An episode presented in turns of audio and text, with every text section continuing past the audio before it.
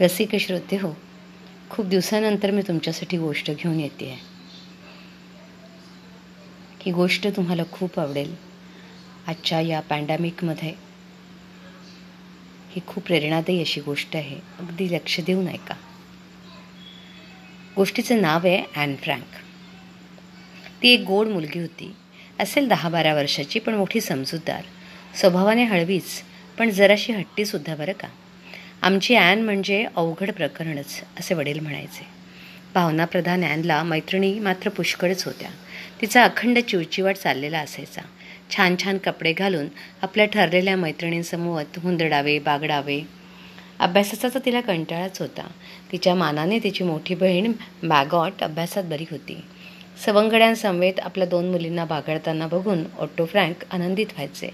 तशी त्यांची परिस्थिती वाईट नव्हती पण कुटुंबाला घेऊन एखाद्या शनिवारी सहलीला जाऊन मौजमजा करण्या इतपत काही उत्तमही नव्हती. आपला मूळ देश जर्मनी सोडून काही वर्षापूर्वीच ते ॲमस्टरडॅमला आले होते. त्यांनी सुरू केलेला मसाल्याचा व्यापार इतका काही उत्तम स्थितीत नव्हता पण त्यांच्या कुटुंबाचं त्यातून मिळणाऱ्या उत्पन्नातून भागत होतं. ऑटो फ्रँक स्वभावाने मोठे दिलदार आणि सज्जन होते. एकोणीसशे तेहतीसच्या सुमारास जर्मनीत हिटलरच्या नाझी सत्तेचा उदय झाला आणि ऑटो फ्रँकला कळले की आपली जात ज्यू आहे. किती धोक्याची गोष्ट. नाझी राजवटीने ज्यूंचा पद्धतशीर छळायला सुरुवात केली होती. ऑटो फ्रँकनी कुटुंबासहित नेदरलँडला स्थलांतर केले ते नाझ ते नाझींच्या छळाला त्रासूनच. छोट्या अँसे दिवस मजेत चालले होते. भोवतालच्या मोठ्यांच्या जगात चाललेल्या घडामोडींची तिला कुठे कल्पना होती? ट्युलिप्सच्या तांबड्या फुलांचे पखरण असलेली कुरणे कालव्यातून फुलाफळांनी गच्च भरलेल्या अलगद तरंगत जाणाऱ्या नौका प्रचंड पंख फिरवणाऱ्या डोंगर उतारावरच्या पवनचक्क्या या वातावरणात ती अगदी रमून गेली होती. सकाळी कधी ती लवकर उठली तर खिडकीबाहेर तिला प्रथम दाट धुक्याचे दर्शन व्हायचे. हळूहळू वातावरण उजळू लागायचे. तळप ते सूर्यकिरण धुक्याला छेद देत वातावरण उबदार करू लागत. झाडांच्या पानांच्या गर्दीतून पाखरांचा चिवचिवाट वाढू लागायचा. ओ हो किती सुंदर आहे हे जग. भान हरपून चिमुकली ॲन स्वप्नरंजनात हरवून जायची. किती भोळी होती बिचारी. तिला थोडीच कल्पना होती सीमेपलीकडून एका माणूस वावटळ घोंगायत घोंगायते ते. साऱ्या मानवतेचा घास घेऊ पाहणारी. काही महिने छे काही दिवसच होते त्या भयंकर घटनेला. फुलांचे ताटवे रणगाड्यांच्या पट्ट्याखाली चिरडून जाणार होते. कालव्यांच्या पाण्यात रक्ताचे पाठ मिसळणार होते. वातावरणात लोकांच्या किंकाळे आणि बंदुकांचे आवाज घुमणार होते. तो काळा दिवस उजाडला.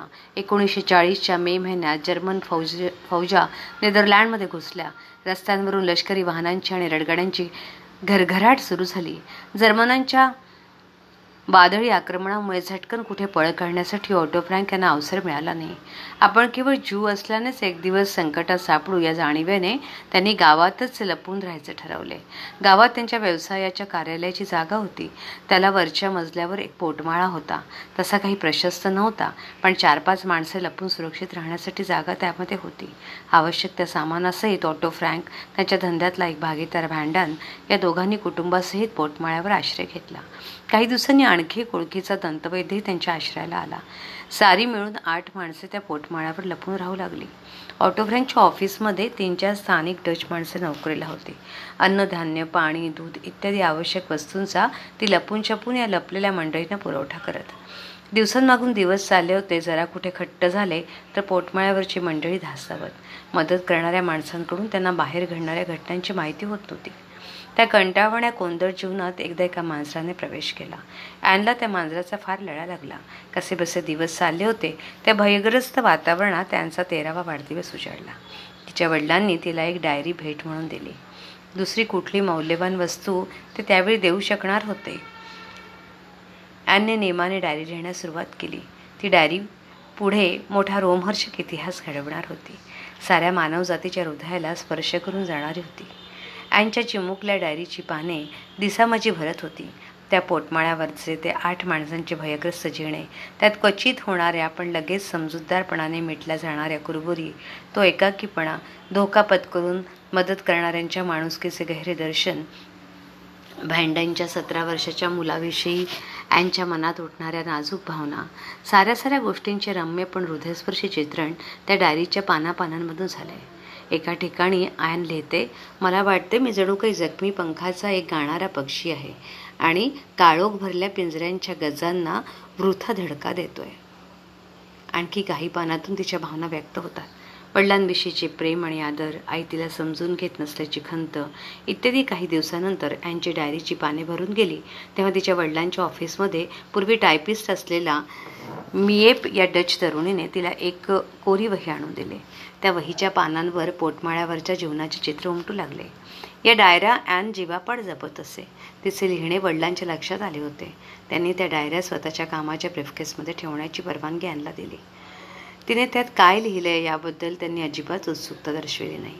पोरगी लिहिण्यात मन रमवते लिहू दे बिचारीला असं त्यांना वाटे.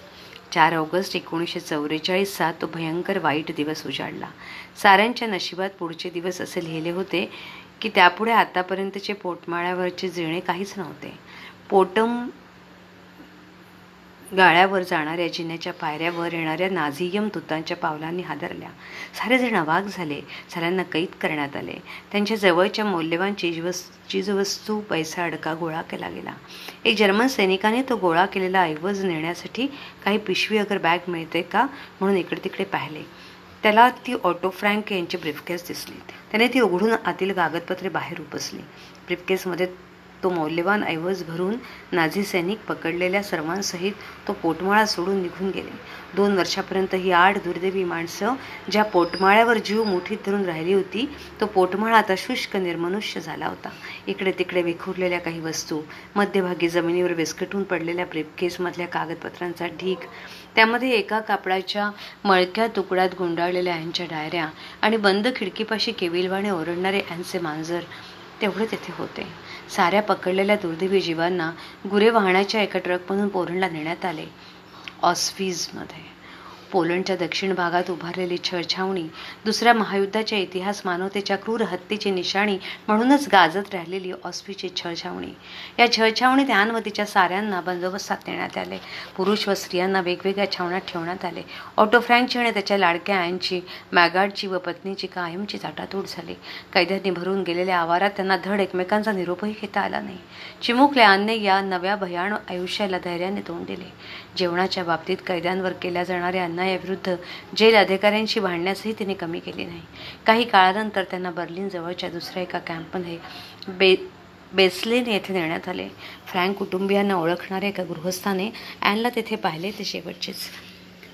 पुढे त्या प्रसंगाचे वर्णन केलं आहे कैद्यांच्या पट्ट्या पट्ट्यांचा गणवेश घातलेली शरीराचा सापळा झालेली डोक्याचे पुरते मुंडन केलेली डोळ्यात भूक असलेली ॲन एकोणीसशे पंचेचाळीसचा तो मार्च महिना. भावनांच्या गहिऱ्या रंगाची उधळण करणारी ती डायरी लिहिणारी स्वप्नाळू अँड फ्रँक त्या छळ छावणी जग सोडून गेली. कुणावरही जरा न रागवता तिच्या डायरीत एके ठिकाणी तिने लिहिलंय काहीही झालं तरी मला खात्री आहे की माणसाच्या हृदयाच्या तळाशी चांगुलपणाच भरलेला आहे. काही झालं तरी मला खात्री आहे की माणसाच्या हृदयाच्या तळाशी चांगुलपणाच भरलेला आहे. वयाच्या अवघ्या पंधराव्या वर्षीच ॲनला मरण आले. तिची बहीण व आई त्यापूर्वी जग सोडून गेल्या होत्या. साऱ्या जगभर धगधगणारे दुसऱ्या महायुद्धाचे रणकुंड आता दिसत आले होते. ऑस्वीज छळछावणीत साऱ्या यातनांना तोंड देऊनही ऑटो फ्रँक जिवंत राहिला होता. व्हँडॅन आणि तो दंतवैद्य मात्र मृत्यूमुखी पडले होते. एकोणीसशे पंचेचाळीसच्या मध्याला जर्मनांनी शरणा शरणागती पत्करली. ऑट्टो फ्रँकच्या यमयातना संपल्या. लगोलग तो स्वतंत्र झालेल्या ॲम्बस्टर डॅमला आला. आसुसलेल्या त्याच्या डोळ्यांना आता फक्त बायको मुलांच्या दर्शनाची तहान लागली होती. सुमारे दीड महिना वेड्यासारखा शोध घेतल्यानंतर त्याला सत्य कळले. त्याची पूर्वीही टायपिस्ट मिएप त्याला भेटली. तिने त्याच्या हाती ठेवल्या अँथ्रँकच्या त्या डायऱ्या. पोटमाळ्यावरील साऱ्यांना पकडून नेल्यानंतर काही दिवसांनी मिएपने धैर्याने पोटमाळ्यावर प्रवेश केला होता. तेव्हा तिला त्या गवसल्या होत्या. तिने त्या अजिबात उघडल्या नव्हत्या. त्या तशाच मळक्या फडक्यात गुंडाळलेल्या होत्या. ऑटो फ्रँकची नजर त्या पानांवरच्या मजकुरांवरून फिरू लागली. आपल्या मृत कन्याने व्यक्त केलेल्या भावना वाचताना त्याचे नेत्र परत परत भरून येऊ लागले. नी वाचणेच अशक्य होऊ लागले त्याला. त्या डायऱ्यांना असलेल्या मौलिकतेची जाणीव त्याला झाली. ऑटो फ्रँकची म्हातारी आई स्वित्झर्लंडला नातेवाईकांकडे राहत होती. तो तिकडे गेला. त्याचे मन ॲनच्या डायऱ्यात गुंतले होते. डायरीतील मजकूर त्याचं नीट उतरवून टा काढण्यास त्याने सुरुवात केली. त्या डायरीत दुसऱ्या कुणाच्या भावना दुखावतील असा जो मजकूर त्याला वाटला तो त्याने गाळला. तयार केलेला मजकूर टाईप करून त्याने त्याचे व्यवस्थित बाळ करून ठेवले. एवढे करूनही त्याला ते पुस्तक रूपाने प्रसिद्ध करावे असे काही वाटत नव्हते. सहज म्हणून त्याने ते बाळ एका प्रोफेसर मित्राला वाचण्यास दिले. आणि काय आश्चर्य घडले? अँनची कहाणी संपून तिच्या डायरीची कहाणी सुरू झाली. अँड फ्रँकची ती हृदयस्पर्शी डायरी वाचून त्या प्रोफेसरने एका डच वृत्त वृत्तपत्रात त्यावर एक लेख लिहिला. यांची हृदयस्पर्शी कहाणी साऱ्या वाचकांच्या अंतकरणाचा ठाव घेऊन गेली. इष्टमित्रांनी ऑटो फ्रँकला ती पुस्तक रूपाने प्रसिद्ध करण्याविषयी गळ घातली. एका दर्जेदार Dutch प्रकाशनाने the diary of a young girl या नावाने ते प्रकाशित केले आणि पुस्तकांच्या जगात एक आश्चर्याची मालिका सुरू झाली. पहिली डच आवृत्ती संपली. आवृत्तीची संख्या होती एक हजार एक लाख पन्नास हजार प्रती. पुढल्या आवृत्त्या प्रकाशित होऊ लागल्या. इंग्लंडला तडाखेबंद खप झाला. अडीच लाख प्रति जपानलाही तेवढाच खप झाला. अमेरिकेत तर कहरच झाला. खपाची संख्या चार लाख पस्तीस हजार प्रति. जगभर एकोण एकोणवीस भाषांमधून तिचे भाषांतर झाले. जगाच्या कानाकोपऱ्यातून ऑटो फ्रँकवर पत्रांचा वर्षाव सुरू झाला. एका पत्रावर एवढाच पत्ता होता ऑटो फ्रँक अँड फ्रँकचे वडील आणि ॲम्स्टरडॅम साऱ्या पत्रातून लोकांच्या उचंबून आलेल्या भावनांचे वेधक दर्शक होतं. भेटवस्तूंचाही वर्षाव होत होता. जपानहून सुंदर भावल्या भेटीदाखल आल्या होत्या. एक अड्डाचे शिल्पकार महिलेनी ऑटो फ्रँकला अर्ध पुतळा बनवून भेट दिला होता. ॲनच्या आणि मॅगार्डच्या जन्मदिनी त्याला पुष्पगुच्छ भेटीदाखल येऊ लागले. बहुतेकांवर पाठवणाऱ्यांची नावे देखील नसत.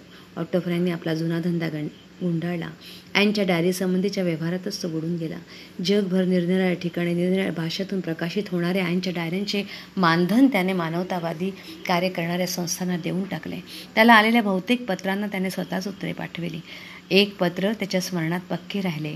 ते आले होते इंग्लंडमधल्या एका प्रसिद्ध शाळेच्या मुख्याध्यापिकेकडून. नक्की ऐका. तिने लिहिले होते. ॲनचं छोटं आयुष्य हे खऱ्या अर्थाने नुकतीच झालेली सुरुवात आहे. या सत्याची जाणीव तुम्हाला तुमच्या दुःखात देखील समाधान देणारी ठरेल. ॲन फ्रँकच्या डायरीने खुद्द जर्मनीमध्ये आश्चर्यच घडवले. एकोणीसशे पन्नासच्या सुमारास फक्त चार हजार पाचशे प्रती विक्री झाल्या. ते पुस्तक विक्रीस ठेवण्यास जर्मन पुस्तक विक्रेत्यांना धाकधूक वाटत होती. पण लवकरच स्वस्त दरातील आवृत्ती निघून तिचा खप झाला. पाच लाख प्रतींपेक्षा जास्त. फ्रान्सिस गुडरीज आणि अल्बर्ट हॅकट या दोघा लेखकांनी मिळून diary of the Frank Anne फ्रँकचे नाट्यरूपांतर केले. त्या ना नाटकाने जगप्रसिद्ध पुलिसर पारितोषिक पटकावले. एकोणीसशे छप्पन ते एकोणीसशे सत्तावन्न या काळात निरनिराळ्या वीस राष्ट्रांमधून हे नाटक गर्दी खेचत राहिले. लंडन द फिनिक्स थिएटरमध्ये लागोपाठ सहा महिने ते गाजत राहिले. या कथेचे पुढे सुंदर चित्रपटात देखील रूपांतर झाले. हे नाटक जेव्हा जर्मनीमध्ये एकाच वेळी सात जर्मन शहरांमधून रंगमंचकावर आले तेव्हा जर्मन प्रेक्षकांची प्रतिक्रिया काय असेल याचे अनेक तर्कवितर्क इतर देशातील नागरिक लढवत होते. या नाटकाचा विलक्षण असा परिणाम जर्मन प्रेक्षकांवर झाला. चित्रपटाच्या मध्यंतरात थिएटरच्या मा बाहेर पडण्याचे देखील धैर्य कुणाला झाले नाही. जो तो एकमेकांकडे बघण्याचं देखील टाळत होता. ड्युसेल डॉर्फ येथील नाट्य निर्माता कोनो ॲपल यावर उद्गारला या नाट्यदर्शनाने सत्याचा आम्ही जर्मनीने स्वीकार केला. आम्हावर दुसरा कोणी दोषारोप करण्याची गरज नाही. आम्ही जर्मनच स्वतःवर दोषारोप करीत आहोत. सात छोट्या प्रवेशांमध्ये या नाटकाचे कथानक बसवले आहे. गमतीची गोष्ट म्हणजे या नाटकातील दृश्यात एकदाही जर्मन शिपाई दाखवलेले नाहीत. पण त्यांचे क्रूर अस्तित्व मात्र प्रखरपणं जाणवतं. ते बुटांचे आवाज हुकमांच्या आरोळ्या यांच्याद्वारे. जर्मनीमधून देखील ऑटो फ्रँकवर पत्रांचा पाऊस पडला. जर्मन शाळांतल्या मुलांनी सबंध वर्गाच्या ओळीने सह्या केलेली पत्रे पाठविली. त्यात त्यांनी म्हटलंय वर्णश्रेष्ठत्वाच्या कल्पना किती क्षुद्र आहेत याबाबत आमचे डोळे उघडले ते यांच्या डायरीने. पश्चिम बर्लिनमध्ये ॲन फ्रँक होम नावाची समाजसेवी संस्था सुरू करण्यात आली. व्हिएन्नामध्ये ॲन फ्रँक फॉरेस्ट उभारण्यासाठी निधी उभा करण्यात आला. हे वृक्षारोपण इस्रायल इस्रायलमध्ये करण्यात आले. जर्मनीमध्ये बर्जन बॅलेन्स येथे ज्या शाव छावणीत ॲनला मृत्यू आला तेथे तिला इतर कैद्यांच्या हजारो शवांबरोबर पुरण्यात पुरवण्यात आले. आजही ॲनच्या जन्मदिनी तिथे उभारलेल्या स्मृतिस्मारकांवर फुले वाहिली जातात. दुसऱ्या महायुद्धानंतर त्या भयंकर संहाराने माणसाचे डोळे पूर्ण उघडले आहेत.